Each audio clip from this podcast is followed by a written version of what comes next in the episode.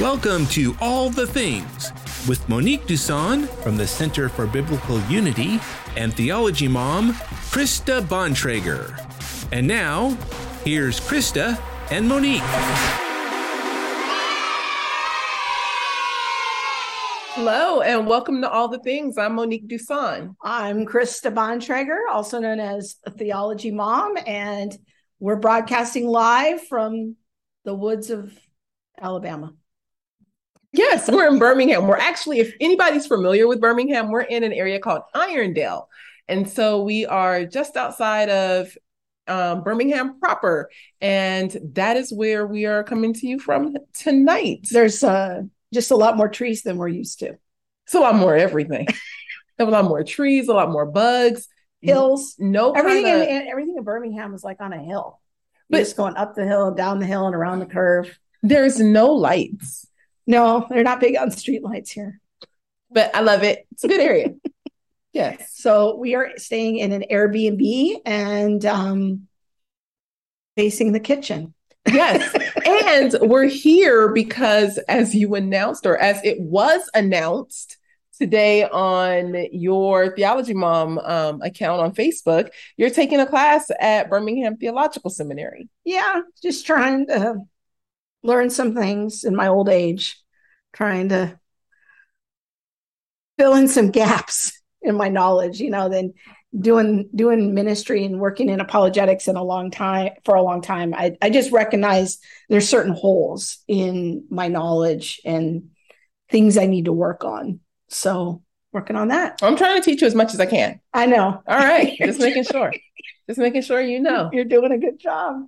Well, welcome to our show tonight. Tonight's show is brought to you by the Center for Biblical Unity, the Theology Mom podcast, and Family 210 Clothing. I am not sure who our moderators are tonight. or if we have I, I, I, think it might be uh, Yente is making her maiden voyage as a chat box moderator. Oh, wow. Okay. And someone else. I don't remember. I'm sorry. Oh, maybe it is Jennifer Beidel? Yes. That's right. Oh my goodness gracious. Sorry, guys. Yeah. Well, and helping us on the show tonight and every pretty much all the time is the one and only professional button pusher, Bob Bontrager. I forgot to introduce him. Sorry, Bob. There we are. He's got the the B on his hat for Bob.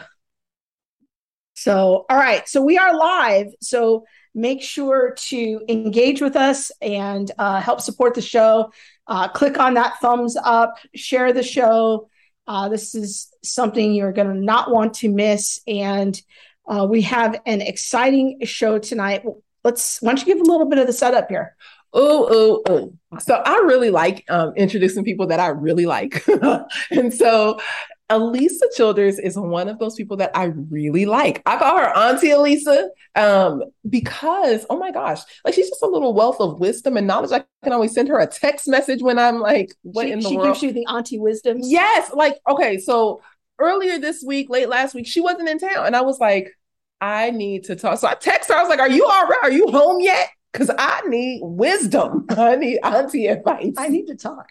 Yes. So thankfully she was home already. But um Alisa's part of the reason why CFBU um has gotten out to the masses. she, part of the reason. She yeah. She's well, I mean, when you think Alisa, Natasha, and Nancy, Nancy Pearcey, there was like the trifecta. Yeah. Yes. But as many or most of you know, um, Alisa Childers is the author of Another Gospel, which um, really takes a look into her life and struggling with progressive Christianity and rejecting progressive progressive Christianity. Um, it's a very neat story that that um, really just depicts like what is progressive Christianity and why do we need to be aware of it. So, and she's got a new book coming out. She has, an, and this is why we're talking to her now because she has a new book coming out. Yeah, so we're going to talk about it. Yes. I'm excited. Are you ready? Yeah, I'm I'm ready. So let's bring her on. Hey. Oh, How are you? Okay, you got to unmute. I, I I think you're muted. see, see that? You know, you mute because you're trying to like, you know, do it all right, and then you forget and you don't unmute. That's okay. It's Hi, guys. Oh man, How's it going? It's going good. I, I, I love hearing you guys talk in the beginning because you're like, oh, we need to, you know, text her when we need to pray, and I'm sitting over here like, I gotta text Krista and Monique because I need prayer about stuff. so I'm glad that we are, uh, that we have that for each other. It's great. Yeah. Yeah. Sure. Definitely. What were you gonna say? Nothing. Oh goodness gracious. So what have you been up to? Like Oh. this isn't like your normal interview. This is us kind of just, you know, a Mm. family moment. Just chopping it up. So what? What? Yeah. What's What new? you been up to? Yeah. You guys, you guys, it has been so crazy. So, uh, you know, for people who aren't familiar with my ministry, I do some speaking and I do writing and, you know, books and blogs and podcasts and all the things. Oh, but you do all the things, not just me. But, but uh, my husband was a, a road manager in country music for many years and just came off the road in December to come full time uh, to help with the ministry that I'm doing. And so, it's it's super busy right now but it's so good because we're doing this together and it's like um it's kind of the first time in our marriage when we're both sort of home at the same time and so that's been kind of sweet. And we're homeschooling our kids for the first time this year and that's been interesting. Krista you've been um, you know so much help with that. I've been texting krista like you know what do i do for science? What do i do for english? And she's got all these great ideas. So you know thanks to you my kids are off to the races with their homeschool but it's been it's been really crazy around here but good crazy. Uh, and your kids are absolutely awesome. Um, they definitely have a special place in my heart. Yes, well, you are auntie Momo to them. I mean, you're auntie Momo, so you have a special place to them as well. yes, yes. All right. So you have a new book coming out. Let's talk about the title and what got you into like writing this this Well, book. Yeah. yeah. So the book is called, and I just happen to have a copy right here. It's called Live Your Truth and Other Lies Exposing Popular Deceptions That Make Us Anxious, Exhausted, and Self Obsessed. And so uh, if anyone's familiar with my first book, it was sort of a, I guess it's like a theological memoir. It sort of walks the reader through my journey of going through a pretty intense faith crisis as a result of taking part of a class in a church that would end up uh, declaring itself to be a progressive Christian community. And so uh, the book is sort of walking through that journey with the reader, but also engaging with the movement of progressive Christianity along the way. What progressive Christians believe? What are they teaching? What are the major thought leaders saying? And so, in one sense, it was kind of theological in that I had to cover a, a broad spectrum of topics like the atonement, the gospel, um, the the the view of the Bible that progressives have. But there's this other sort of uh, thing that's hovering around progressive Christianity, and that's the messaging that we see from major thought leaders that are presenting themselves as more of like this self-help kind of Christianish, you know, you can be the best best version of yourself kind of ideas. And so uh live your truth being one of those main lies that we in, in interact with on the book. But there's there's sort of this this emerging ideas I think in culture where culture has bought into two great lies. The first one being that humans are inherently good. I think that's the main message that my kids are facing when they uh, engage with any media that's aimed at them. It's just telling them, hey, you're inherently good. Everything you're going to find inside yourself is something that's going to be beneficial to you and beneficial to the world. So you just need to unleash it. You need to find the gold inside of yourself and just kind of let that out into society. But then the other great lie our culture has bought into is this idea that truth is fluid, that truth isn't really absolute or objective, but it's something that's really relative to each person. And then when you put those two lies together, essentially what you have is this idea of live your truth. It's kind of like, hey, whatever I find inside myself is going to be good. So I just need to, to dig down, do some deep self exploration, some self help, some self care, let all of that out and live my truth. And then the idea in culture is that's going to be a good thing for other people. But of course, as Christians, we know that what's inside of us, what we're going to find in there, is not something that's inherently good. It's actually something that's fallen, something that's inherently sinful and broken. And so that's something that actually needs to be fixed. It needs to be realigned. It needs to be reconciled to a holy God. And then also, we know that truth is objective. Jesus said, I am the way, the truth, and the life.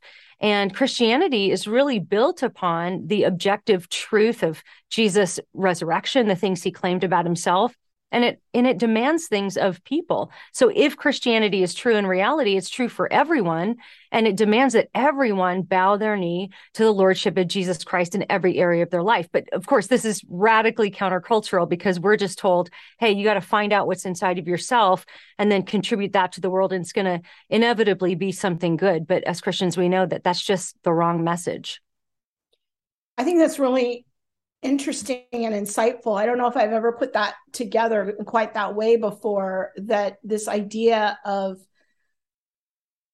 kind of unleashing your authentic self is a reflection or is rooted in a deeper belief that humans are basically good mm-hmm. and that what we need to do is by releasing that authentic self that's going to release good in the world and good for ourselves but you know I, what strikes me about that is that it seems like there's a growing trend of living my authentic truth living my authentic self even if that means abandoning my marriage mm-hmm. or mm-hmm. um you know finding happiness outside of the life that i've built I, it, I don't know. Maybe if you want to comment on that, is that kind of connected to to what you're talking about and how it shows up in in real life?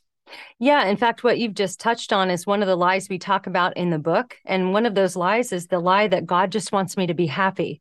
Right? We mm. think we think, and I think even Christian parents can fall into this. Like we look at our kids and we think, well, if they just have a happy life, if if they um, feel satisfied in their marriages and in their situations, then that's the measure of success, right? I just want my kids to be happy.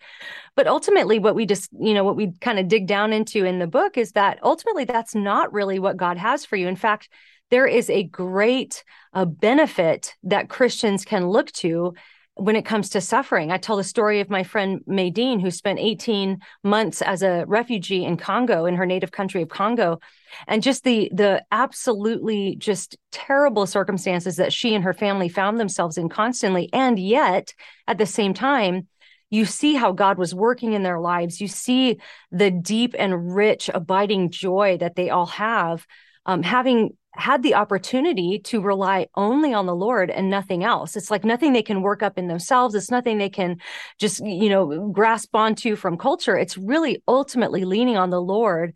And then that deep abiding joy that we have. But the, the fun thing in the book is that we swing back around and we say, you know, actually, God does want you to be happy, but we have to define happiness biblically mm-hmm. and how the Bible talks about uh, being ultimately fulfilled is when we are worshiping God, when we're in relationship with Him, when we're being sanctified. In other words, we're being made more and more like Him every single day.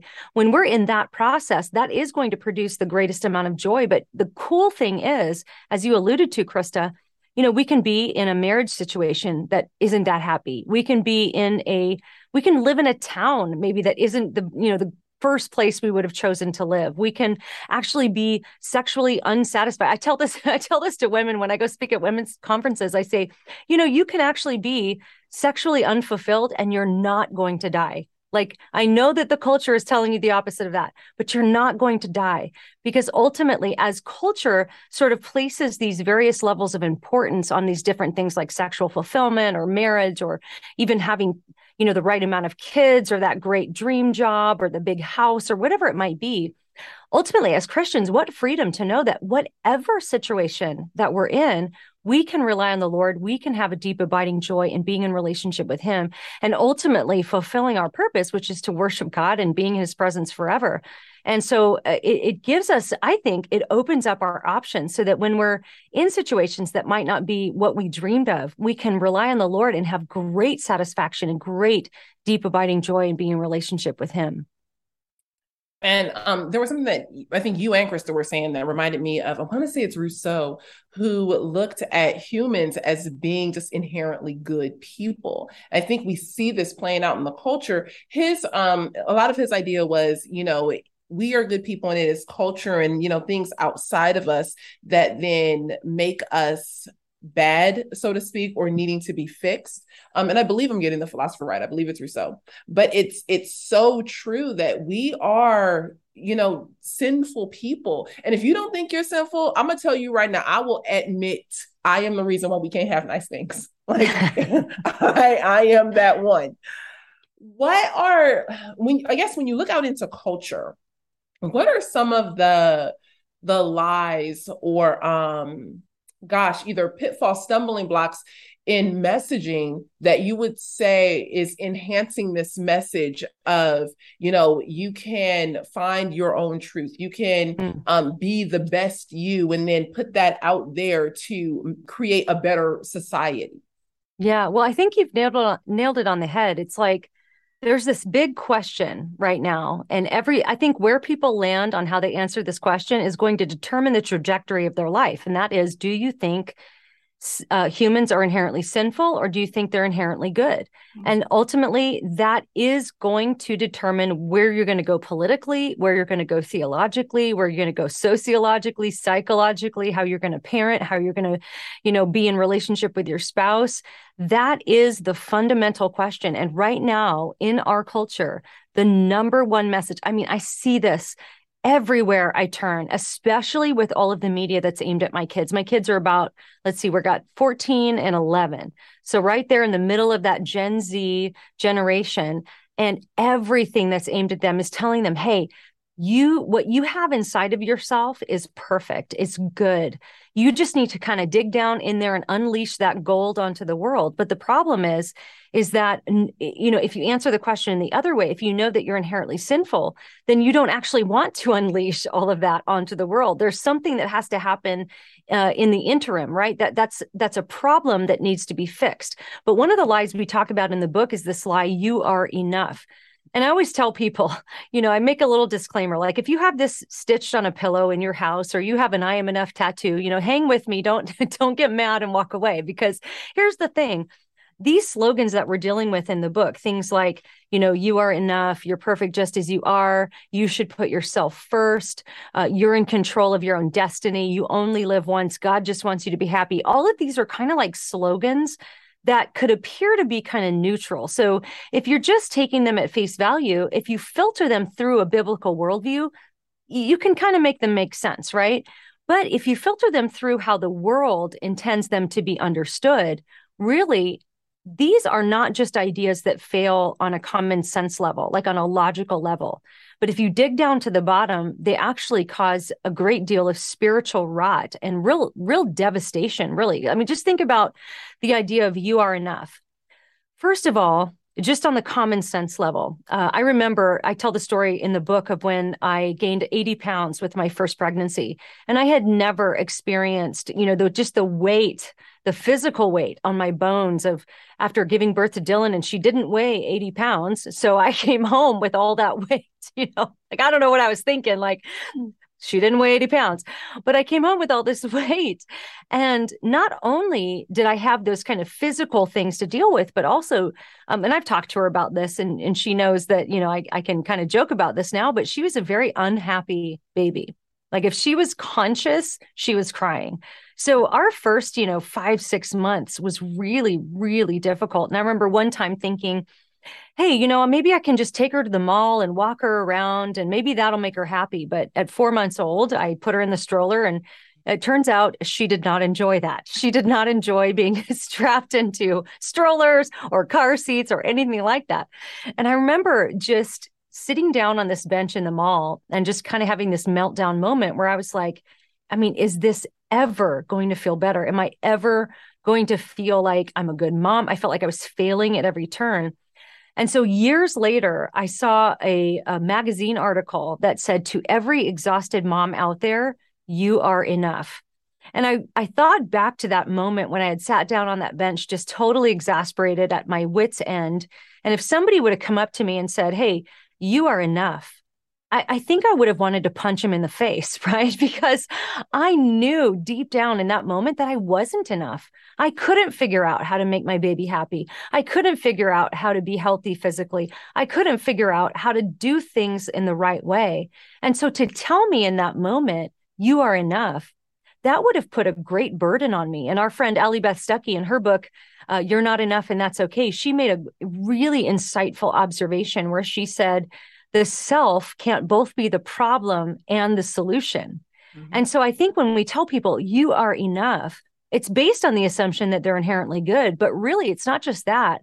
We're putting a burden on them to where we're saying not only are do you know do you have to search down inside yourself and find all the good there, but you have to solve all your own problems. Like you're enough. There's nothing outside of you that you need to complete you or to fix you or to help you like it's already all inside you. And I, I note in the book that that's a real burden to put on people.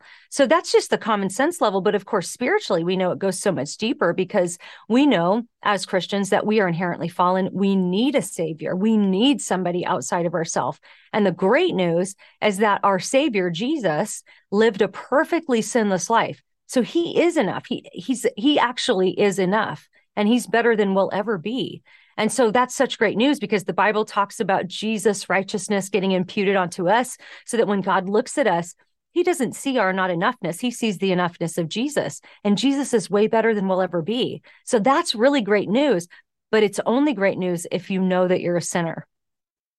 Amen and amen. And girl, I am so glad that you put that disclaimer out there that if you have the tattoo, we aren't talking about you because one day I'll tell the story of when Krista told me, you know, your tattoo don't really mean what you think it means. Do you have an I enough I'm enough tattoo? No, not an I have an uh, I am enough tattoo. It's um it's faith and it's it's Jeremiah 29 11. Oh yeah. Uh-huh. That's going to uh-huh. be your reminder for good hermeneutics for the rest of your life. yeah, that's it. Because one day she said, Well, tell me about your tattoo. Girl, we are all the way off track. But she was like, Yeah, honey, um, that doesn't mean what you think it means. I just spoil everything. Party poopers. Hey, we're all party poopers now, right? that is so true. Okay, go ahead. Keep going. Well, I think that kind of leads me to the subtitle of your book that I wanted to ask you about, and and that setup is is really good because, like, you know, draw the the connection for me on how these lies lead us to be anxious, exhausted, and self obsessed. Mm-hmm. And I think you really touched on it there. Of you know, if we are both the problem and the solution, yes, that would leave me pretty anxious and, and exhausted. But if Jesus is ultimately the the solution that intervenes then there is hope. But i'm wondering you know man the the messaging is so strong even in our churches you know about this you know you're enough and and my truth and live your truth and all of this. But so many of our women are anxious mm-hmm. and it's it's palpable when we go out and speak and mm-hmm. and i'm sure that when you go out and speak you know hearing the the the stories and and the anxiety i mean give us a feel for you know how you're thinking about that issue of the the anxiety and the self-obsessed nature of it and what you see in your conversations as you're out traveling and speaking you know, that's a really interesting question in relationship to this book because this book was actually birthed from a talk that I had been giving at women's conferences for years. And so this was a talk that was originally called Pretty Little Lies. Now, the book Live Your Truth and Other Lies is not just for women. It's kind of just, um, I, I put in some lies that affect everyone, right? Not just women, but men and women. But it, it was birthed out of a talk I gave at women's conferences. And one of the biggest responses I've had to the talk now in the talk we just deal with like five or six of the lies and we expand out and get get into more of them in the book. But um, it's it's interesting because with another gospel, I had a lot of people tell me this book really gave a language to what I was seeing. You know, I had these red flags, and now I understand what all of this is about. But with Live Your Truth and Other Lies, one of the main responses I've had, especially even from Christian women, is them coming up to me or writing me notes saying, Hey, I didn't realize that I had actually bought into a lot of these lies. I had been persuaded by these lies. I didn't realize it. Um, I got a note from a woman at a conference where she said, On the way here, I was listening to Glennon Doyle's podcast and Jen Hatmaker's podcast. And then I heard your talk and I realized that I didn't, I had not realized how much I had been influenced by all of these ideas.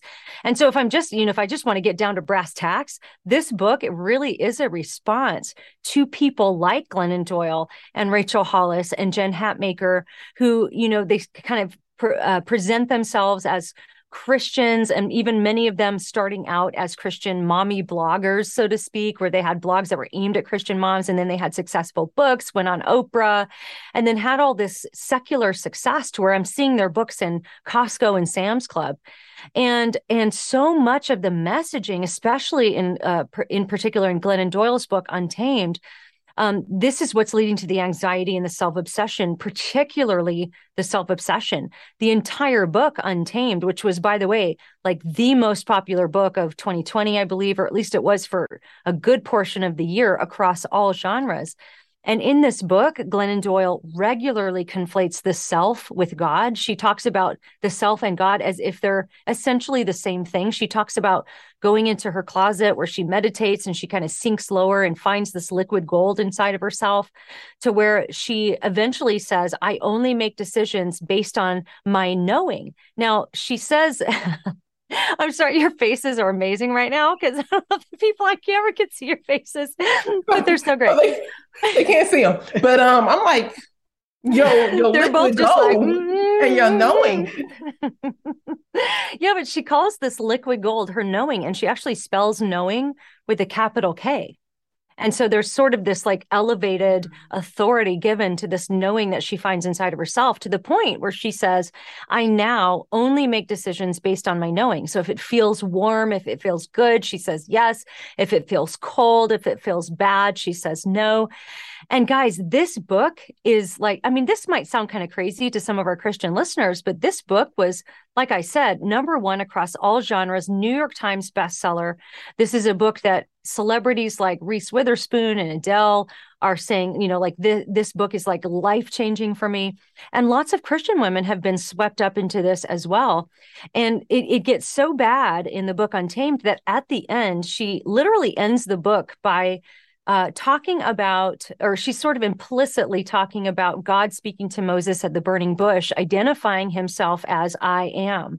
And then she asks herself a series of questions. She says, You know, Glennon, what are you? And she lists all these different things that she thinks she is. And then the entire book ends with her saying, Glennon, who are you? And she says, I am, I am, I am three times, which I think is a strong inference to the Trinity. And she's essentially saying, everybody, hey, you need to worship yourself. Like you need to, you know, God is already inside you and you just need to find him. In fact, in the book, I mean, many of your viewers may find this humorous, but she says, I don't care what you call what you find inside of yourself. She said she has a friend who calls it Sebastian. She said, you could call it whatever you want, but you just need to listen to it. And that's your authority.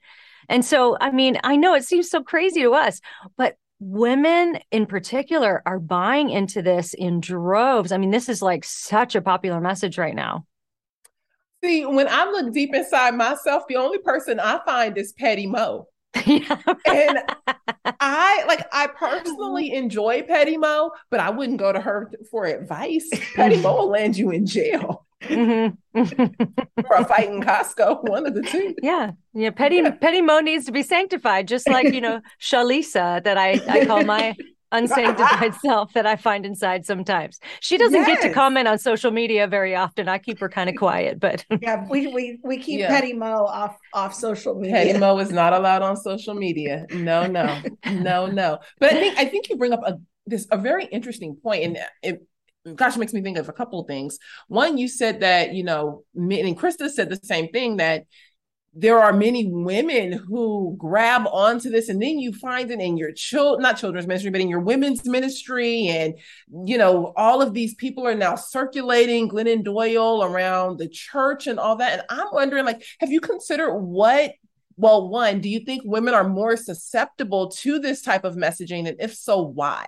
mm. Well, that's the question. And I get asked that question quite a bit. And to be honest with you, I'm not sure. I'm not sure if women are more susceptible because I actually personally know of men who have read Glennon Doyle's book Untamed or even Girl Wash Your Face. And it has changed the trajectory of their life and how they view truth and God and themselves and all we these different a, things. We need a doctoral dissertation. We need some research or a Barna study. Yeah. Yeah. We yeah. get on that. We, need some we really do because it's, I mean, at this point, it would just be anecdotal, but yeah. just even in my own ministry, I've had both women and men come up to me and say, Hey, my spouse read, um, I, at least, I don't want to exaggerate this. There have been at least two scenarios where people have come to me, and one was male and one was female, saying, My spouse read Glennon Doyle's Untamed, and they've now left the family. They're living their truth. They're kind of going out to find their best life now.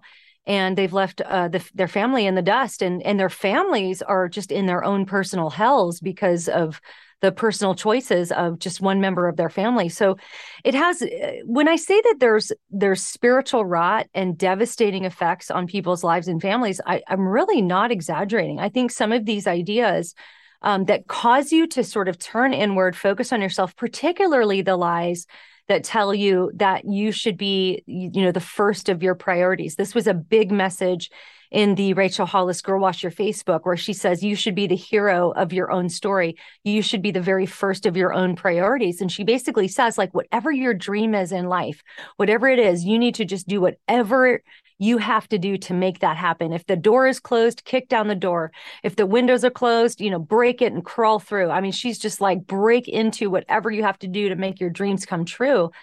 But I mean, I can just tell you from personal experience that the dreams I've had for myself haven't always been God's dream for me, right? They've been selfish dreams or dreams of wanting success that God wouldn't necessarily define as success. And so I talk in the book about how I've given up on two big dreams in my life. One of them being a singer songwriter. Like I, guys, I, when I was younger, I had these visions that I would be singing and people would be, you know, coming to God in droves. And I would have told you at that time, oh, my motives are so good, right? This is for the glory of God. I want to, to have all this, this big ministry that people will come to the Lord. But looking back on it now, 20, 30 plus years later, uh, my motives weren't pure. There was pride in there. I was young. I hadn't been through enough sanctification to know whether or not that was God's dream for me, right? And I'm so glad. I praise God that He led me to give up on that dream. And the other dream goes back even further to when I, I mean, when I was, everybody's got something like this, right? I was about 11 years old and I was going to be the next Olympic gymnast. You know, I wanted, I watched Mary Lou Retton win the gold in the 1984 Olympics and I was going to be her, right? And I was going to share the gospel and I was going to do all these great things for God. But like, that wasn't what God had for me. And I think that, that these messages that teach us to be so self focused really miss the mark because guys we don't always know what's best for us right? That's why we are on this process or in on this journey of being sanctified being made more and more uh, into the image of Christ day by day that will continue until we're face to face with him and man, I just look back on my life and I'm so thankful that I didn't follow the advice of people like Rachel Hollis or Glennon Doyle, who would have told me, don't give up until you achieve that dream. I think we've all seen enough American Idol episodes to know that that's not always the best path, right? Mm. Oh man, I I can so identify with that. And you and I have talked about this before because we both had dreams that we were like, oh man, I thought this is what I really wanted. And it was all for God and and all of this. And you can kind of sanctify it and baptize it. And but man, am I glad that that did not go my way. You mm. know, I thought in my 30s, like my dream was I wanted to be on the Women of Faith tour. I wanted to, you know, be speaking to stadiums of people. Of course, in the real world, I only had 300 followers. but uh, you know, I I really wanted that and I the the sin that I struggled with for so many years of ministry jealousy of people that had the bigger platforms and had a bigger voice. And yet God worked through that process with me where it became a, a tearing down of my mm-hmm. pride. It became a, a refining process for me.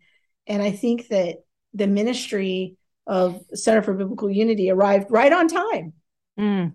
And, you know, in my 50s, because I was like, I finally had killed enough of that dream that then I could really do what I do for the Lord. But man, it's if I had been in that mindset of I want this no matter what, and anyone who holds me back is they're just toxic and I need to cut them out of my mm. life and they're just wrong.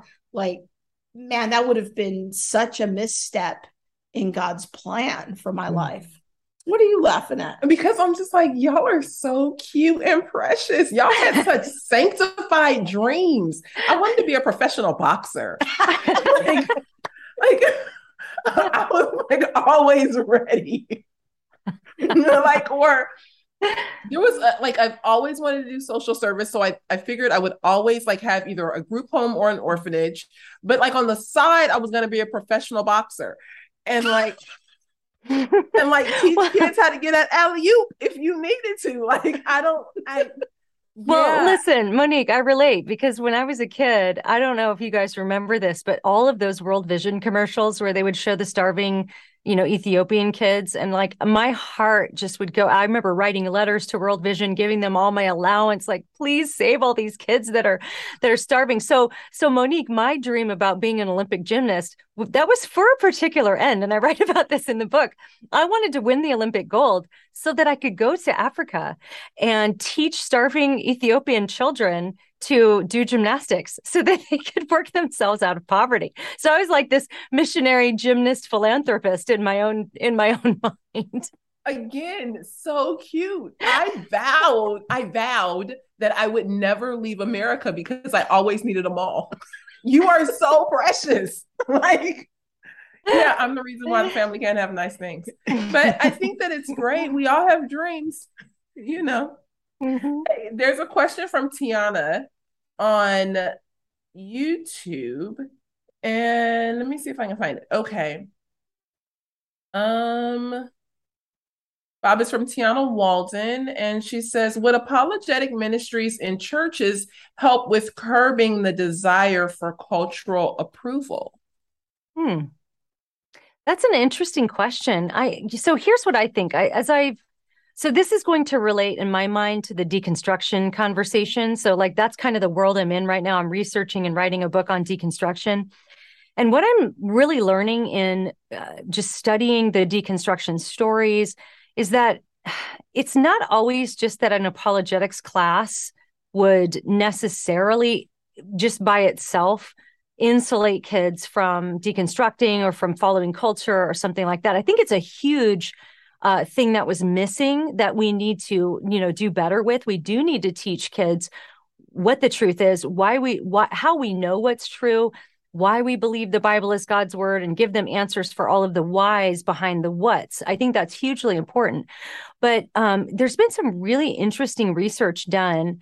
Um, everybody's kind of aware of the idea of the, the, they call it the youth exodus right? So depending on which study you're looking at anywhere from 70 to 90% of kids leaving the church after high school. I think that number gets a lot lower when you consider the ones that come back. So maybe 45% to 50% that's still like half our kids right? Even at the most conservative estimates half our kids are leaving the church after high school. And there have been so many studies done on why they're leaving but there there was one study done on the kids who stayed. And what's really interesting is that when you look at the the things that were consistent in the homes of the kids who didn't leave church after high school, there were some some things all of the households had in common.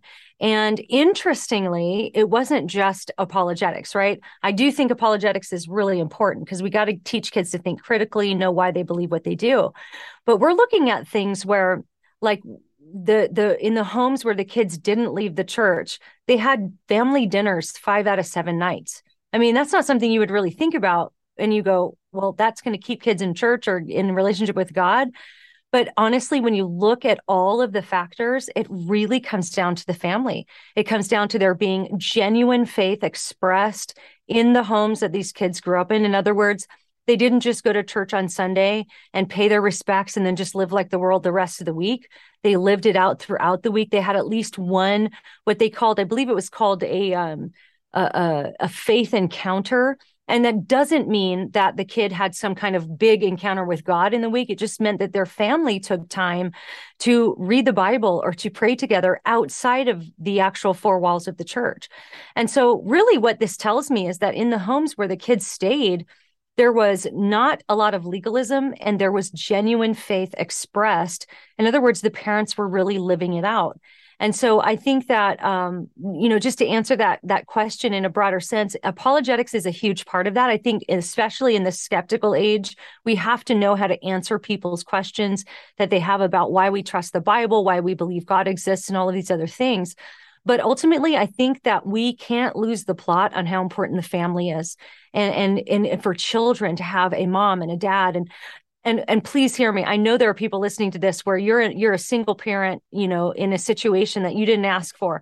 Oh my goodness god can work so strongly in your situation and will work mightily in your situation. But i'm just saying for those of us who have the opportunity to maybe sit down at dinner once a week i mean just little things like that uh, go so far to help stabilize the faith of our kids i truly believe that yeah i agree i mean i think that I would like to see more studies on that issue of what makes kids stay. I would love to see some more drilling down mm-hmm. on, on that issue. Um, I know that our friend Natasha Crain is having George Barna on her podcast soon to really drill down on his recent worldview numbers. So I'm looking forward to hearing that. But I would love to hear so see some more studies on on the kids that stay. That that would be interesting.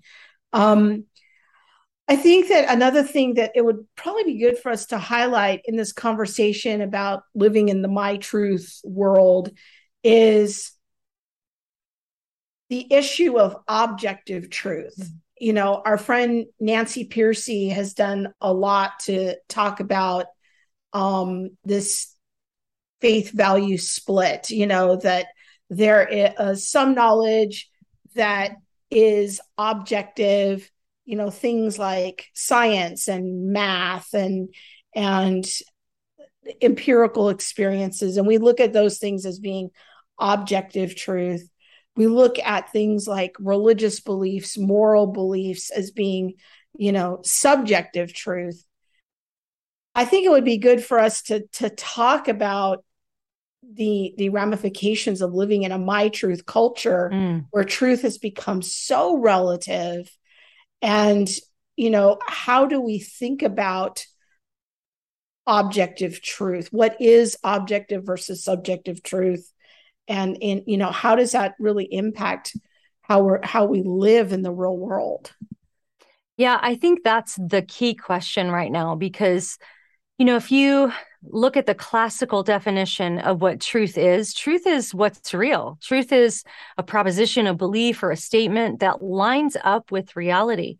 And I think, you know, if we're fair, I think most people in the world, they don't live as if you know relativism is true. If if all truth is just relative to each person right? Everybody expects that they go to the bank they're going to they're going to have a certain amount of money in there. They're they're going to live as if objective truth is real when it comes to things like mathematics or science. But as our friend Nancy Pearcey has pointed out what our culture has done is relegated um, you know, the the idea of subjective. In other words, more of an opinion. Something like if I were to say, you know, chocolate is the best flavor of ice cream, and you said strawberry is the best flavor of ice cream. There's really no objective standard by which to decide which one of us is correct on that. Which means that's really an opinion, right? That's a preference. That's something that's uh, subjective. In other words, it's just kind of depends on the subject, me, and what's between my ears, like what's in my own brain, right? So that's an opinion. So our culture has taken anything related to the topics of morality and religion and they've put them in that category of subjective. So where whereas we might say you know my favorite flavor is ice cream and somebody might say well i think you know the religion that works for me is buddhism or the religion that works for me is christianity.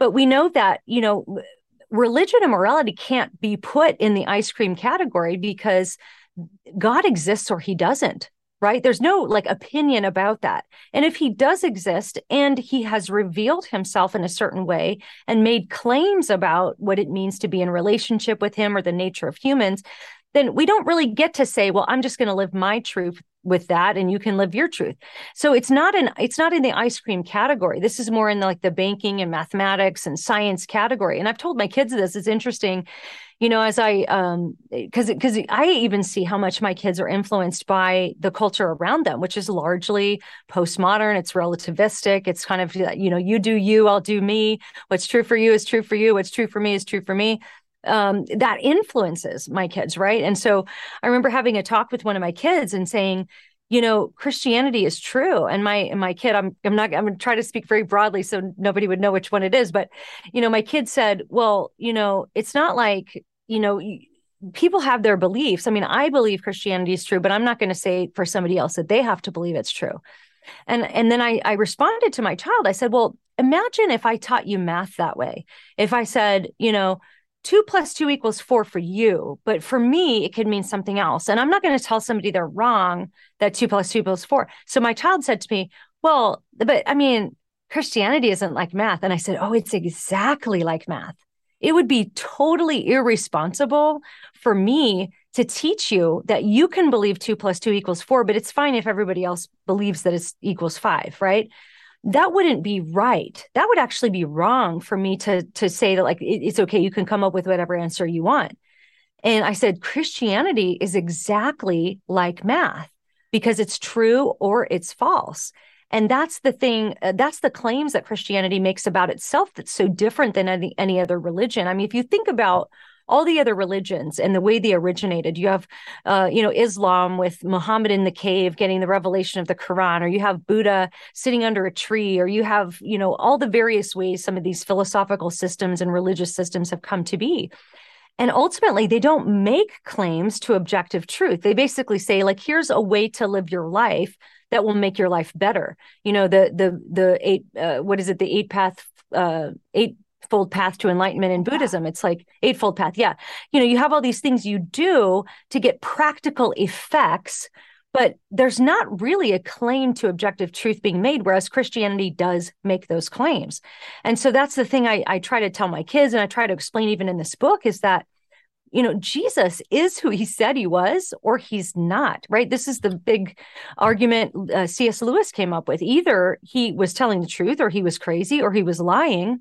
And then, of course, people have added to that now and said, well, or he was legendary. He didn't even really exist. But one of those things is true, right? He either was who he said he was, or he wasn't, or he was crazy, or he was something else. But if he was who he said he was, then we all have to deal with those claims. And so that's why objective truth is so important for Christians because it's not just a philosophy, it's not just a way to live your life. This is making claims about reality itself, which gets to the heart of the very definition of truth. That's so good. And and um, if people want to check out kind of a more technical answer to that question, we did a, a show about a year and a half ago with a philosopher, our friend uh, Aaron Preston. Preston, yeah, on My Truth, and he walked us through all the 20th century history of philosophy and all that, which is you know kind of in the backstory of everything that that Alisa just said. Alisa's version is like the everyman on this street. You know, this is how mm-hmm. we see That's this show this up. Yeah. yeah. In our in our churches and on the soccer field and you know at PTA meetings. This this is, you know, for the regular people, but that's that's so good because um when our religion and our moral values get relegated to the place of just being an opinion um that's where things can get really off the rails pretty quickly um, in our conversations with people. I think so. things have gotten off the rails pretty quickly. I mean, when you when you think about you know just subjective truth and what's true for me, that's that is everything I feel like we're seeing right now in our culture. Yeah. You know, when we talk about pronouns and gender ideology, when we talk about race, it's all about, well, what's true for you right now? We're dealing with, and I think we talked about this a little bit behind the scenes, like of um, you know, comments on on Instagram and things like, well, that that's true for white people but that this is true for black people well no to at some point we have to understand that christianity offers an, an objective truth that the two plus two is going to equal the four and that is regardless of skin color of you know whatever your gender is or things like that. Um, we have a question on Facebook. Is it Facebook and, or YouTube? Well, it was. I'm sorry. It it's on. Jennifer put it on YouTube, but um, Amy put it's on Facebook originally. Okay. I believe it's from Amy Burks. Hey, Amy. Um, she says, "How should we biblically focus on being faithful in commitments you've made and goals you may have for your ministry or personal dreams, as opposed to what these books present?" And how do you discern if your dreams are prideful or truly what God would have you do? Mm. Yeah, I mean that's the the the big question, that's right? the big like, question, isn't it? It's yes. the big one, right? Um, so our friend TC Cannon wrote a great book about this called "Lord, Where's My Calling," and I thought mm. she really did a great job of getting to the heart of where I think we can get hung up sometimes. I think so many of us grew up in the uh, you know just this spiritual environment where we were like oh man we got to find i got to find my big calling right? What's my big calling in life? And what i think tc points out so brilliantly in her book is that we actually as christians we all have the same calling and that's to glorify god wherever we are so she compares it to a vacuum cleaner. She says, you know, eh, a vacuum cleaner, the point of a vacuum cleaner is to suck up dirt. And you're going to, if you're a vacuum cleaner, you're going to suck up dirt, whether you're in a palace or whether you're in a shack, right? That's your job. You're going to do that. So as Christians, our job is to glorify God. And I just, eh, you know, I'm, I'm still working through a lot of this, but I personally think that I think there's a lot of detrimental and, and really bad theology to be found in the idea that I've got to, you know, determine for myself what this real specific vocation God has for me is because you know what? Vocation can change. I can tell you how much it can change going from gymnast to singer songwriter to girl group singer to stay at home mom to blogger to podcaster to YouTuber to author. I mean, it's just changed a bunch of times. And when I look back in all those seasons, you know, God used me for a particular purpose in the season I was in, in the situation I was in. And if we get so hung up on one specific thing, I think that can actually become an idol in our lives as Christians, where we can say, hey, this, you know, this real specific idea of what I have for myself and what God wants me to do, you know, if that doesn't happen exactly as I envision it, then I'm somehow falling short or I'm not obeying God or something like that. Whereas I kind of wish that all of us as Christians would have more of the mentality of, hey, I'm going to wake up today and I'm going to be faithful to God. I'm going to read the word. I'm going to try to get his word in my heart. I'm going to try to minister to whoever he puts in my path today. Uh, you know, and, and of course, being sensitive to the guidance of the Holy Spirit in your life, if he's leading you to, to particular ends as that may go but ultimately not to put so much pressure on ourselves to have this big thing we have to do. And I always tell this story because I just love it so much. But I have a, a friend who loves apologetics and loves young people. And you know what he does? He's a high school janitor. And he sees that as a beautiful opportunity to be able to disciple high school kids, to get to know them, to be in their environment. But he's cleaning toilets. And let me just ask you this like, what kid grows up saying, Oh, one day I want to clean toilets for Jesus, right? That's not usually the big dream we all have for ourselves. And I think that reveals our self motivate, you know, like our self motivation sometimes is we have the real glamorous dream in our minds. But, but ultimately, I mean, this guy is content and he's happy, he's smart. But is that really a dream any of us would have thought of for ourselves? Probably not. And that's why I think just, just it's a much better uh, approach to just say, God, I want to be faithful to you today, whether that means I'm homeschooling my kids, or that means I'm going to an office, or I'm a teacher, or I'm I have a big platform on social media, or I'm a television personality. I mean, whatever it may be, if that's our approach, then we can glorify God wherever we are. And then this kind of this this pressure to to have this big dream or this big calling is sort of released because then God will open the doors and then we can walk through doors as they open but we're not like kicking them down as all these self-help books tell us to do. Yeah i think i, I think it's such a good word. And just to add to that you know i'm now in the season of my children are grown. And as i look back on um, what i learned in those seasons when my children were small um, i guess my advice to young moms is I know the culture tells you that you can have it all, but that's a lie. Mm. it's just a lie. And um, you can't have it all. Um, but the whatever season that you're in, like I just a, an older woman told me when I was in my young 30s, she she gave me some really good perspective. And so I'm going to share this with with everyone. Is it this was helpful to me? Maybe it'll be helpful to one or two people listening. Uh, life is full of many seasons. Enjoy the season that you're in. And there's going to be hard seasons. There's going to be really good and peaceful seasons. There's going to be mixed seasons. There's going to be seasons of refining if you if you really are focusing on learning how to obey the Lord in the, in the middle of the difficulty and there'll be seasons of great reward for that obedience and um it's it's just you you can't I know the feminists are here to tell you that you you can have it all, but you just you, you can't. And um, you know, I there's things that um will probably never be a reality for me because I chose to stay home and be with my kids and homeschool them. Um, I'll never, I'll probably never get a full time job as a, a professor. That's what I wanted to do. That was the greatest aspiration of my life when I was 28 years old. That will probably never be a reality for me. It'll probably never be a reality for me that, you know, I'm going to get a PhD. That, that's probably never going to be a reality for me. I chose to stay home and be with my kids and you know work very part-time for many many years. Um it just and that's okay. And you know what's great is i wish somebody would have told me this but as i look back on it i don't regret it.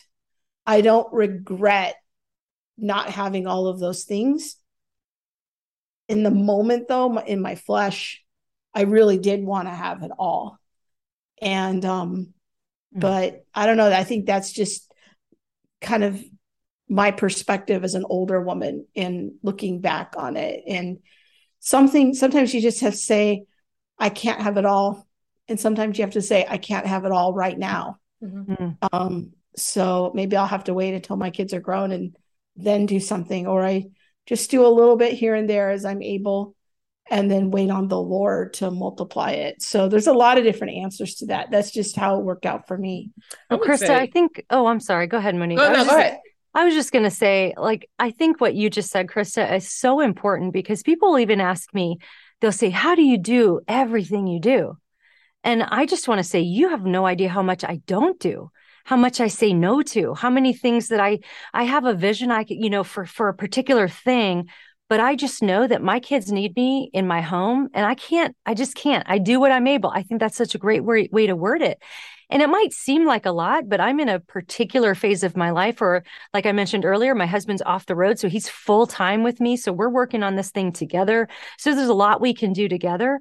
But, but I mean, people would be blown away at the things I say no to and the things that I have to put on the back burner that I'm happy, thrilled to put on the back burner because my priorities are my family, it's my relationship with God, my family, my children, and then everything else gets attention. And it might seem like a lot, but it's it's probably less than you think, right? It's it really is. And there's more that we could do if if we were just selfish and self-focused and just, you know, chasing that dream and kicking down every door and every window. There's more I could think of to do.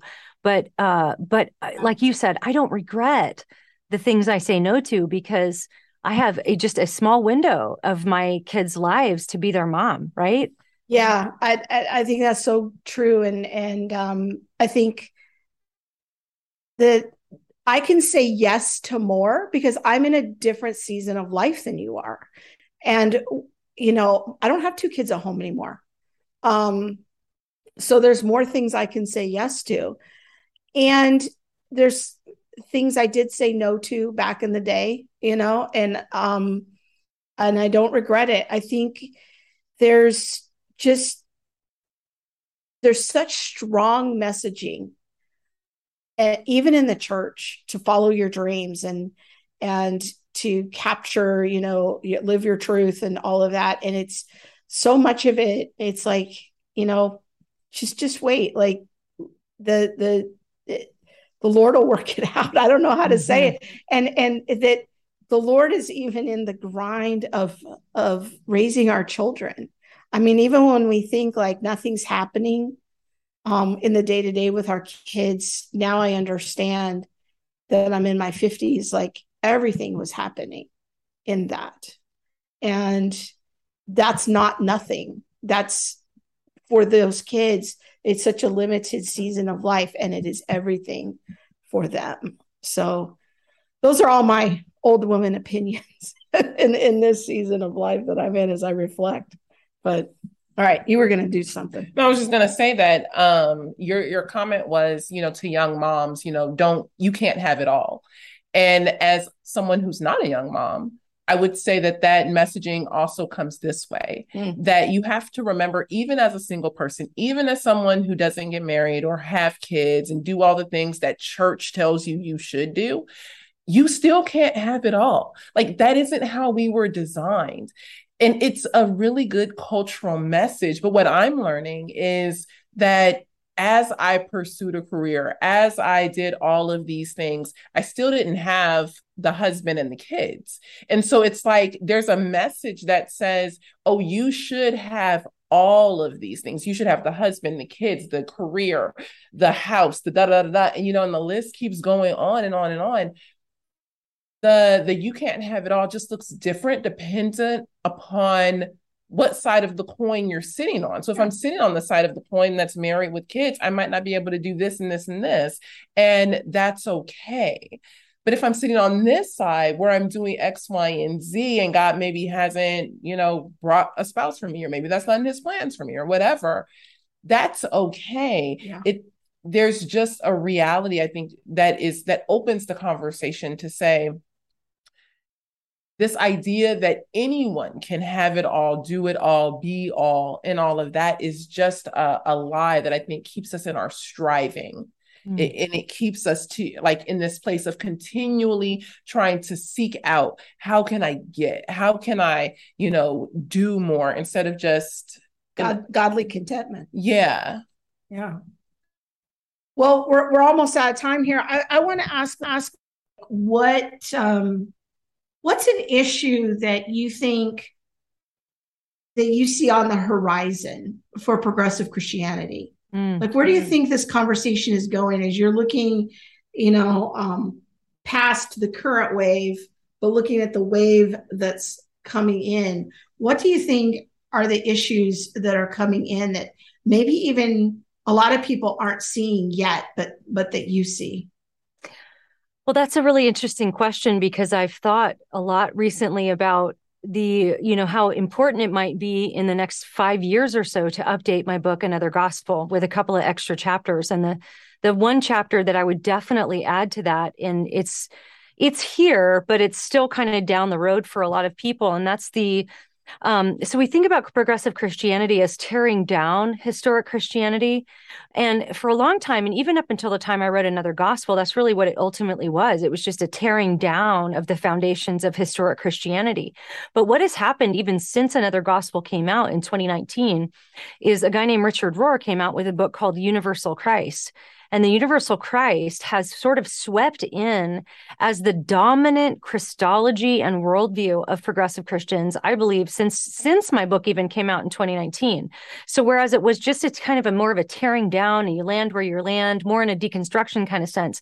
Now it seems there's a building back up with a, a worldview. I mean, eh, the, the, the universal Christ is going to answer all of the big worldview questions. I don't think it answers it satisfactorily, but they're going to answer who we are as humans, what's, you know, what's wrong with the world, how does it get fixed, where we're going when we die. All of these things are being answered in this worldview of universal Christ, which essentially separates Jesus and Christ into two completely separate entities, with Jesus becoming more of an example or a model of the human and divine, uh, you know, coexisting in the same body. But ultimately, we look to Jesus, according to the universal Christ, as this model where we can accomplish the same thing.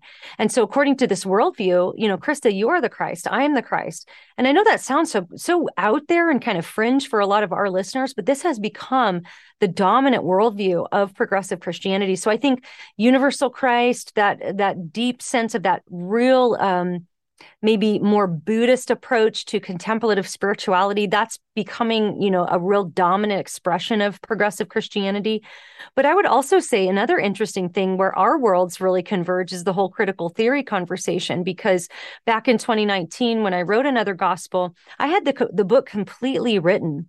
And then I realized, you know, this critical theory thing is really emerging in progressive Christianity. So I want to make sure I write a few paragraphs about it, right? and I'm laughing because, I mean, the thought that it was an afterthought is funny to me now because, again, the idea of approaching uh, everybody as according to their either their socioeconomic class or their ethnic background or the color of their skin or their ability or disability. I mean, all of these categories have become dominant and in the intersection of oppression and all these things that you guys spend so much time talking about. Whereas that was something that was emerging in progressive Christianity in 2019. Again, it has become, as you as you both know, and you've been observing and commenting on even the intersection of how the race conversation has become conflated with the gender ideology, you know, radical gender theory conversation has almost become one and the same. So this thing is is rapidly changing, rapidly accelerating, and I think in a really aggressive pace. So I would say maybe those two things, the universal Christ and then the the dominance of that critical theory conversation coming to the forefront of the gospel of progressive Christianity are probably the two things that are emerging and probably will continue to emerge as the dominant expression. Very good. Um well, I have all kind of thoughts about that, but let's do another question. Um, we have one on YouTube, I believe, as um, it's Jennifer. from Jennifer under United Next Gen Ministry. She says, How do we approach apathy to the faith in teens in a me focused instant gratification world? How uh, how do we help cultivate a hunger for the word? You know, I mean, my answer is probably not going to be super popular in a lot of churches right now. but honestly, uh, I think the answer to this is we have to start preaching what Christianity actually is. I, I mean, I even think about, I've been thinking so much lately, even about how we've approached even from you know theologically orthodox conservative christians even how we'll talk about sin. Have you guys noticed how we'll we'll often talk about even sexual sin in terms of its effect on you as a person right? Well we we kind of for the last 20 years or so as the as a church in general kind of tend to say you know we don't want you to have sex before you get married because it's what's best for you. It's because god has your best and he does. Oh my gosh certainly it is best for you to wait until you're married to have sex but we make it so much about its effect on you that I think that's backfiring now because you could have an atheist who lives their entire life in rebellion against God and they can f- have a felt happiness in their life. They can have, you know, a sense of like, hey, this worked out great for me. I'm fine. My life was happy. And if all we do is teach about sin on its effects on you, then we're not teaching the full gospel. The full gospel is that your sin is rebellion against a holy God, no matter how it makes you feel. You might feel fine for the rest of your life in rebellion against God, but that doesn't change the fact that you're in rebellion against God.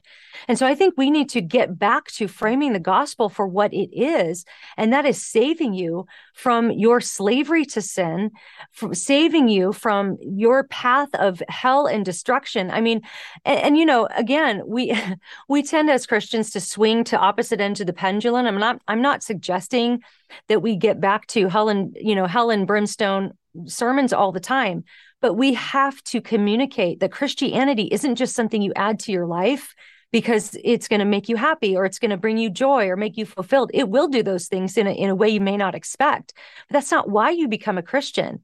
You become a Christian because you need salvation from your sins. And I think that if we, you know, especially with teens, if we'll just shoot straight with them about what the gospel is really about, I don't know. I, I suspect we're going to see a good response.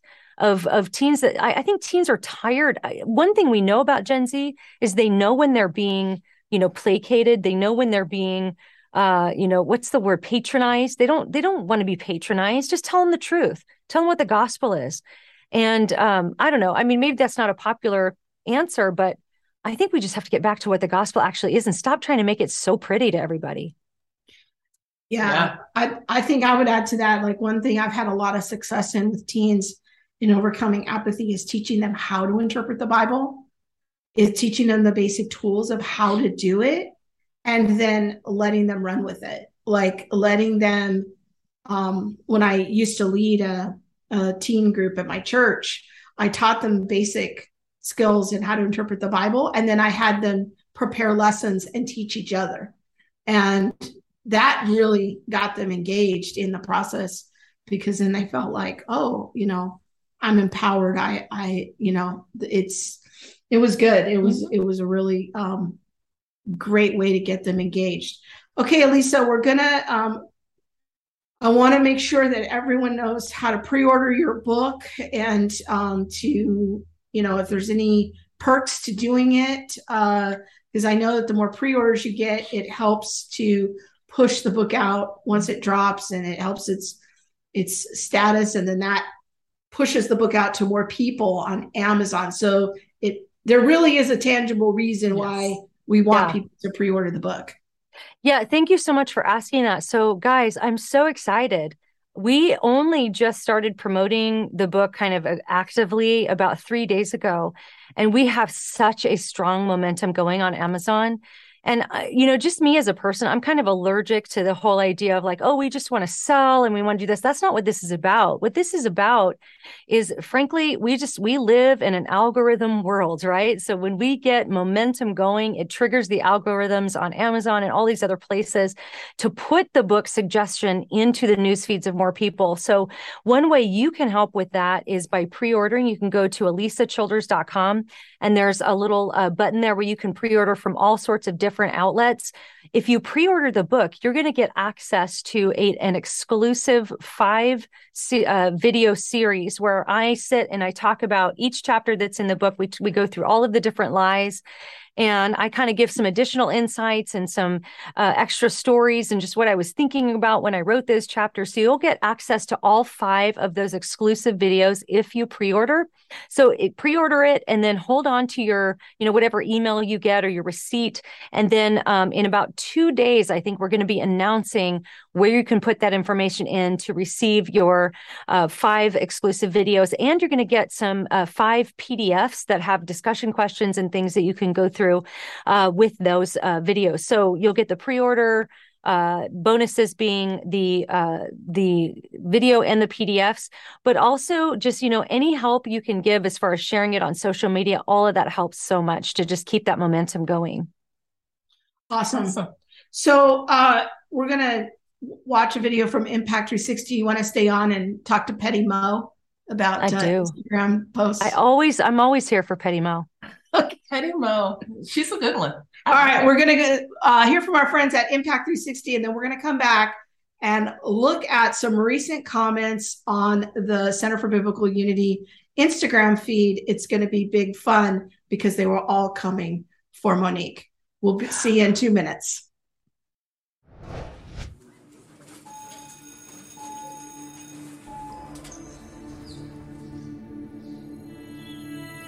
Everywhere I looked, everything I read, all the things the world told me about who I was, what I should like. It was all there. The thinking had been done for me. But what if you can't shake the feeling that you are destined to be something else? Someone else? Someone other than just popular. Or unpopular. The smart one jock, the Christian, the sinner. In the world today, how does anybody know who or what to be or what to even know?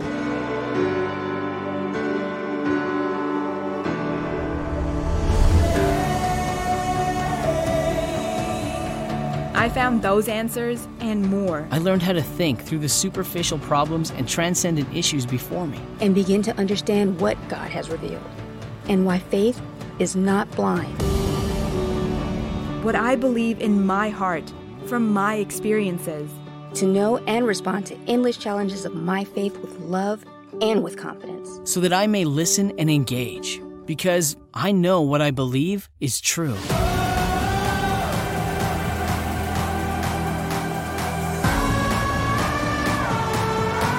A community where you are transformed in your character as you discover your identity in Christ. And your God given calling. It's not only who you are, but where you should be. A community where you are cultivated as a leader. Where you will learn how to live a life of service to others as you follow Jesus Christ. The Impact 360 Institute is a community of experiential and holistic learning where you develop confidence in what you have always believed in your heart to be the truth. Then take what you know about God and what you know about yourself and live as an agent of change in your own community. Know Jesus more deeply. Be transformed in your character. Live a life of kingdom influence. Know, be, live.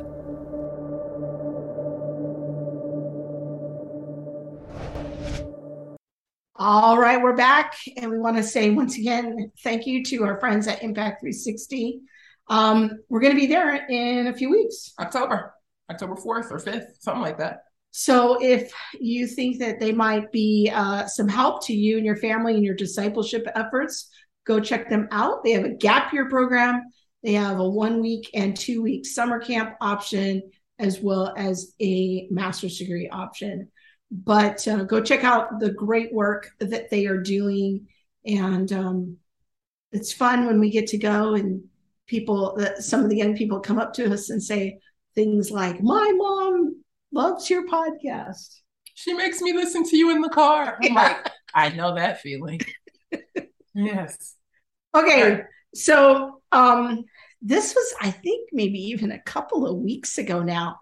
Um our social media manager, the lovely and gracious Letitia, had posted what she did was she took a post that you did, old blog post, mm-hmm. and turned it into like an Instagram graphic thing to try to point people to the to the post um you know just to kind of recycle some content so your review on james cone's book has been out for a little bit but she um, I think Bob's got the the post here. It's called Four Reasons Why Black Liberation Theology is Another Gospel.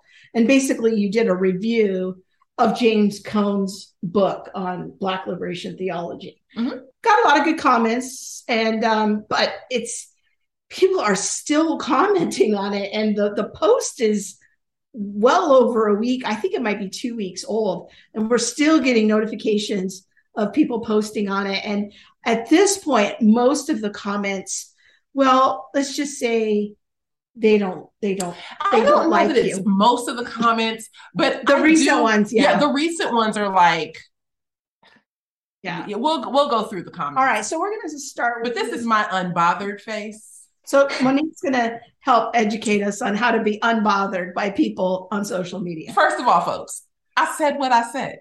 Okay, I have said what I said. Now, if you're gonna come at me with some um subjective, we just talked about subjective truth.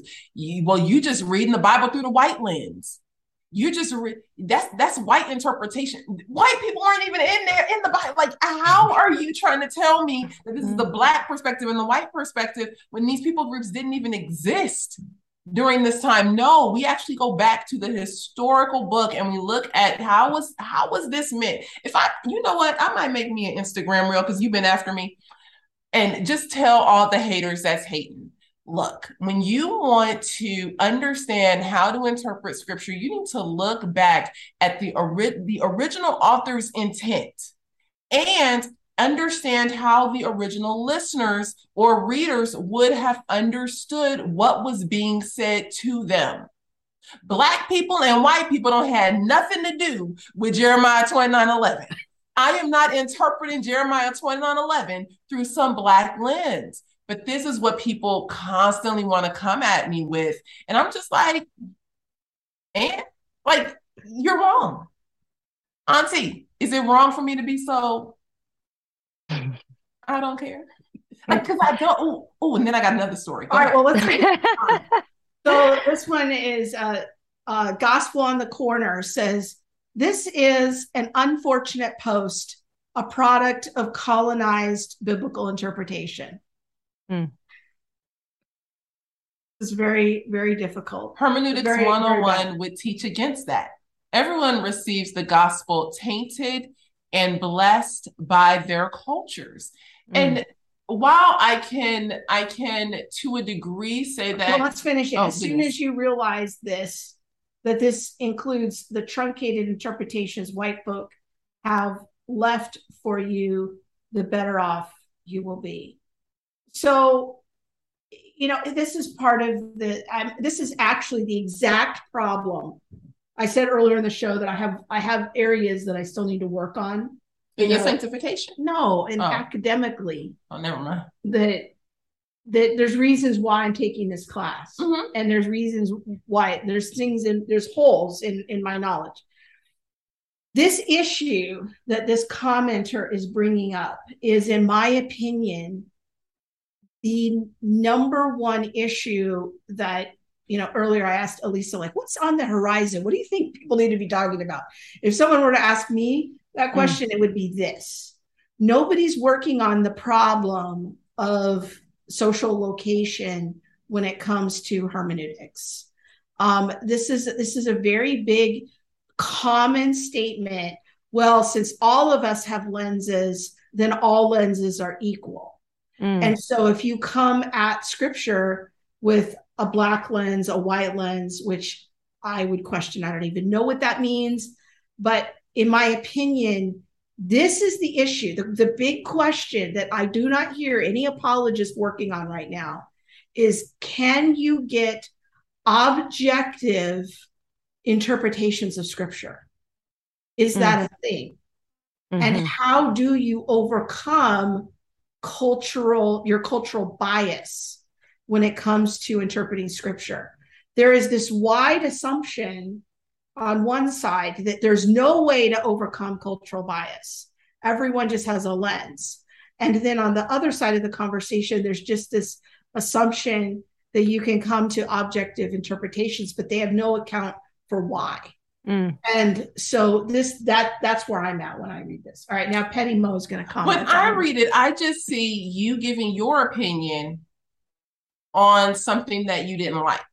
Mhm. You haven't stated anything factual. You've just literally placed your opinion. so that that person has bias about the bias. Yes, is what you- you're saying. You have a bias How do you know? How do you know that you are having an objective God's eye view on the problem? Yes, That's your issue. which Okay. is which is a lot of Cone's interpretation of scripture itself. Cone starts from the premise that God is black. If God is black, scriptures will be will be read through a specific lens. The the whole narrative of Egypt means something specific to black people. But how does the narrative of Egypt mean something specific to black people when the black people hadn't even like the the the understanding of blackness and and what it means to be black in America in, in well when he was writing in like the early 60s that had nothing to do with the Israelites. It, it it's people don't understand that he's offering an interpretation of scripture. And then all we have done is taken that interpretation of scripture and now said well he gave an interpretation. I'm going to give my interpretation. You must give your interpretation. But it's all little my truth. it's all little my truth. That's Mm. all it's, it's all it, everybody's just saying well to me the bible means this all i'm saying is that we have to remove the me from the equation and look at how did people interpret how did people understand what was being written to them and how would the author have you know why would he have written that but people Yeah. lose their mind like Yeah. oh my gosh we cannot you know take time to actually think about what the original author's intent was Well, let's go down. Um, can I can I say a couple yeah. things? yeah, you can't. You can't. I gotta I gotta say something here. So, like Krista, I think to your I want to say something to each of these points because I think this is really important.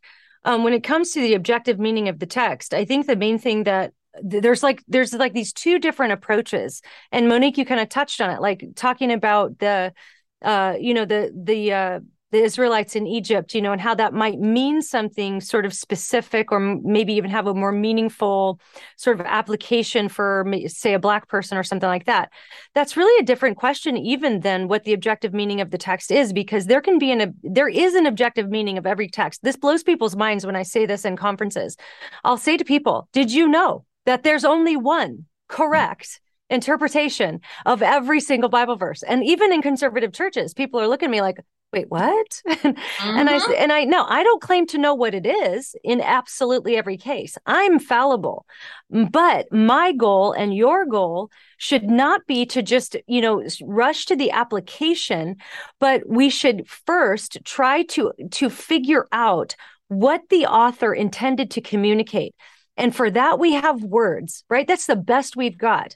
But since the 60s, we have the deconstruction of text. And I, I, I bring this bell all the time, but that's because I think it's a huge bell that people don't realize is ringing. And that's the Jacques Derrida bell, right? He was uh-huh. referred to as the father of deconstruction. He didn't believe that words could be pinned down to singular meanings.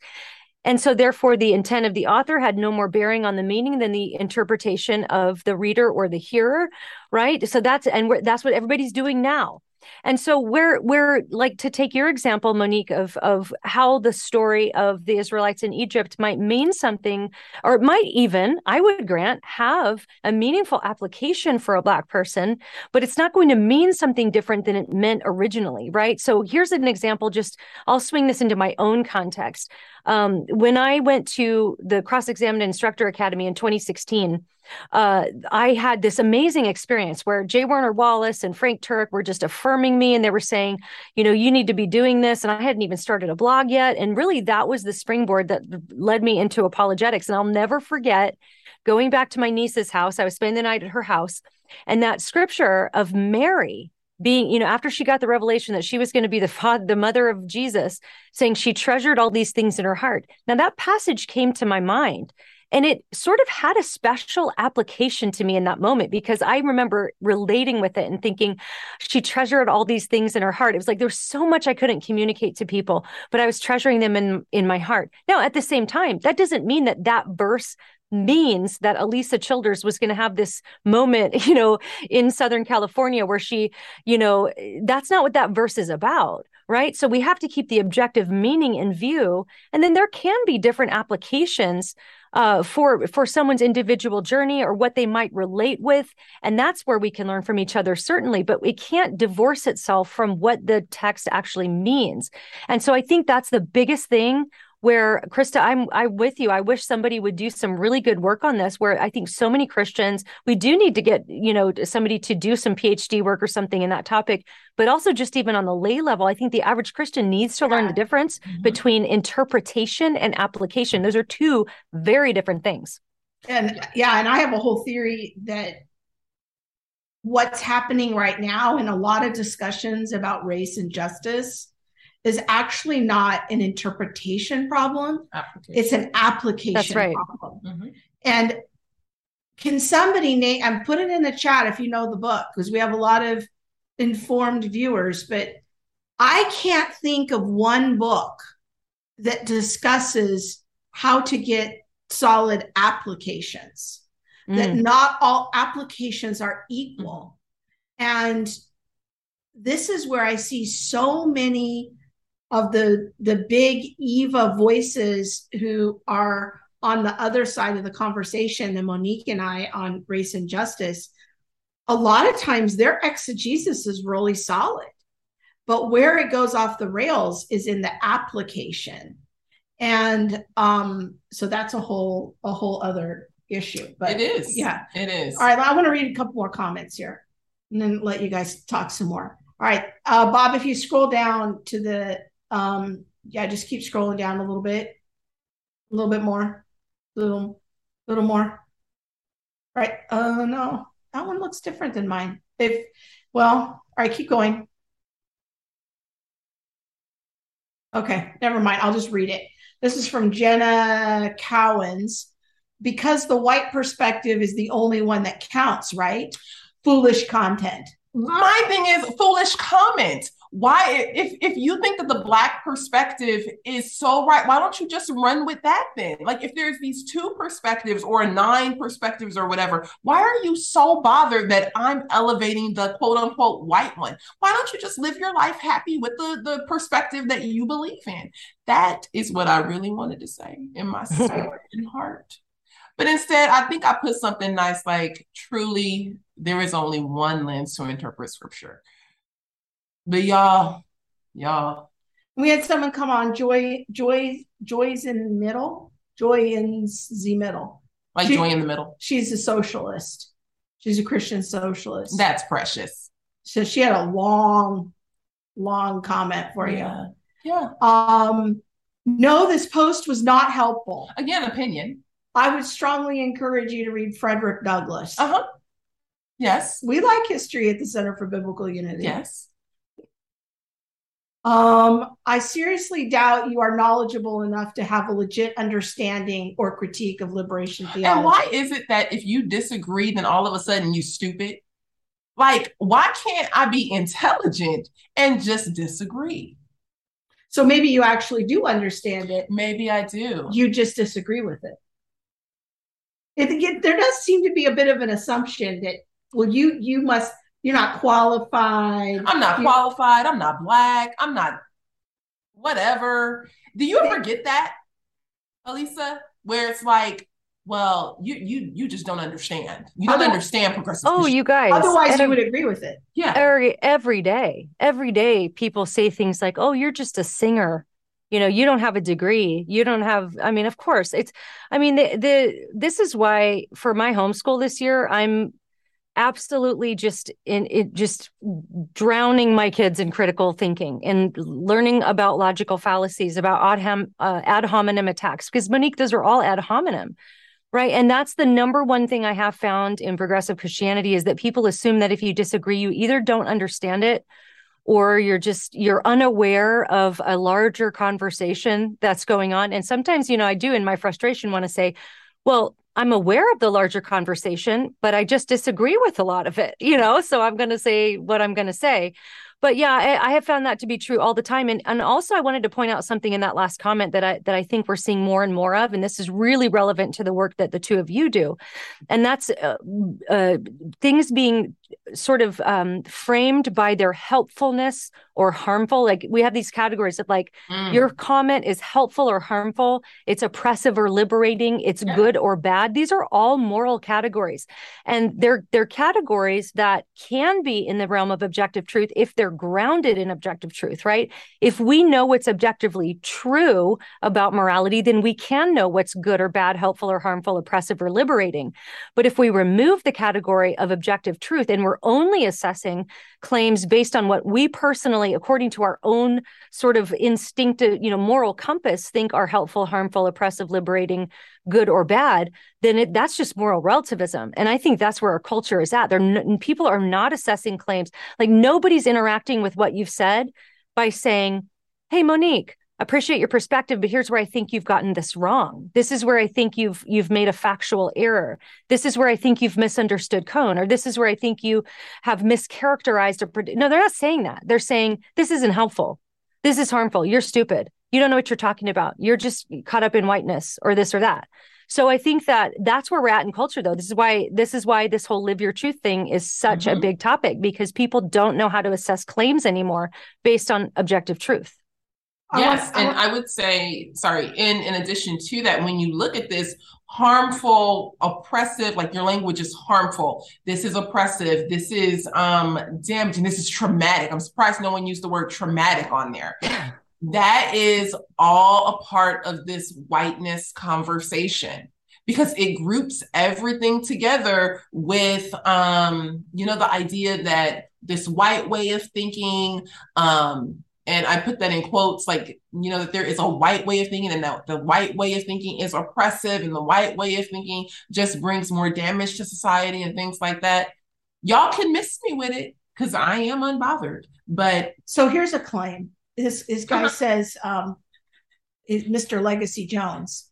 Mr. Is that what I don't know. what that says? All right. It seems like you're trying to link Dr. Cone to Marxism. I am. I wasn't trying. This I is did. yet another disingenuous take on critical race theory. No, it isn't. Which is a dishonest bearing false witness that, that happens. So we can look if, and this is this is where I just wish He says that- he's a black Christian who's done two decades in racial reconciliation. This post is not in good faith. It's not a good faith introduction to liberation theology. Liberation theology isn't solely black either. I mean, he he maybe he doesn't know. Well, I don't believe black. that I ever stated that liberation theology was solely black. Liberation you theology actually started in South America, so no, it's not solely black. Um, But you are saying that Cone is linked to Cone Marxism. is linked to linked to Marxism because liberation theology has Marxist roots. I do link critical theory to Marxism because of Hello the Frankfurt School. So I just wish that people would come with like data, like facts, like bring your receipts that do not link Cone to um um like liberation theology, even though his book is Black liberation theology, and that doesn't link liberation theology itself to socialism or Marxism and all of that. Like Petty Mo. Petty Mo was looking for receipts. All right, one more. K Murph, Really? 898. It's unfortunate that a center that claims to support unity is demonizing other Christians who study scripture through a different lens. We all have a different lens and culture that we view the Bible through.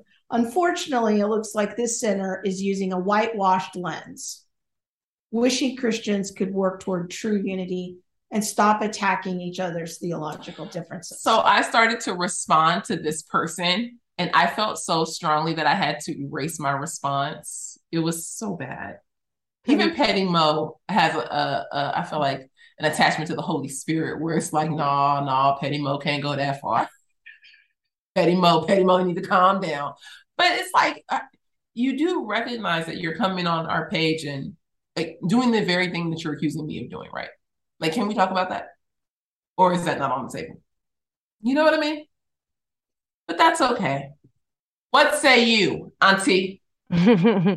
well, I think, you know, here's the truth. When you are a truth teller in a culture that really wants to live by lies, there like I've had to navigate this in my own ministry. I don't even really look at comments anymore.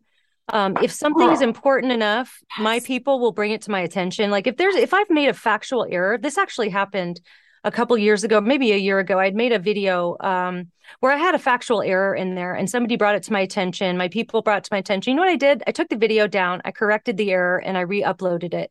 And I was thankful. I was thankful for the correction. I always want to make sure that what I'm saying is accurate. And if I've gotten something wrong, I want to know about it.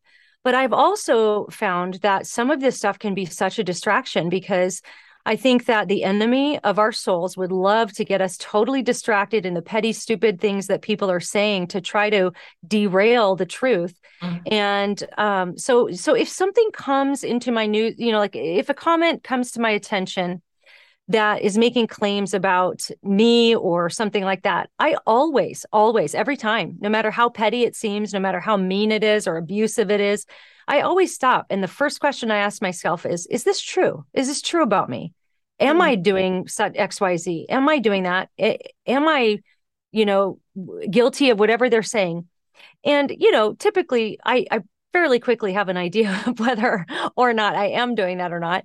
And if I know before the Lord and before the people I'm accountable to that it's not true, man, I just move on and I just try to try to insulate myself. And I don't really read a lot of it, but I will leave it up. And the reason I leave it up, and I've told people this at conferences, I say, look, uh, uh, I'm, I, I guess I'm in one sense, I don't think I'm nearly as controversial as you guys are, and some of the, you know, the work that you're doing in the race conversations, because that's just such a hot button topic.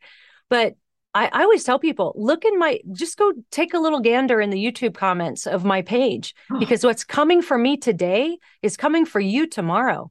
Are you, are you, are you ready? Are you ready to be called all these names? Are you ready to be for people, you know, like Monique, you you are constantly being called, you know, you're just propping up whiteness or you're this or that.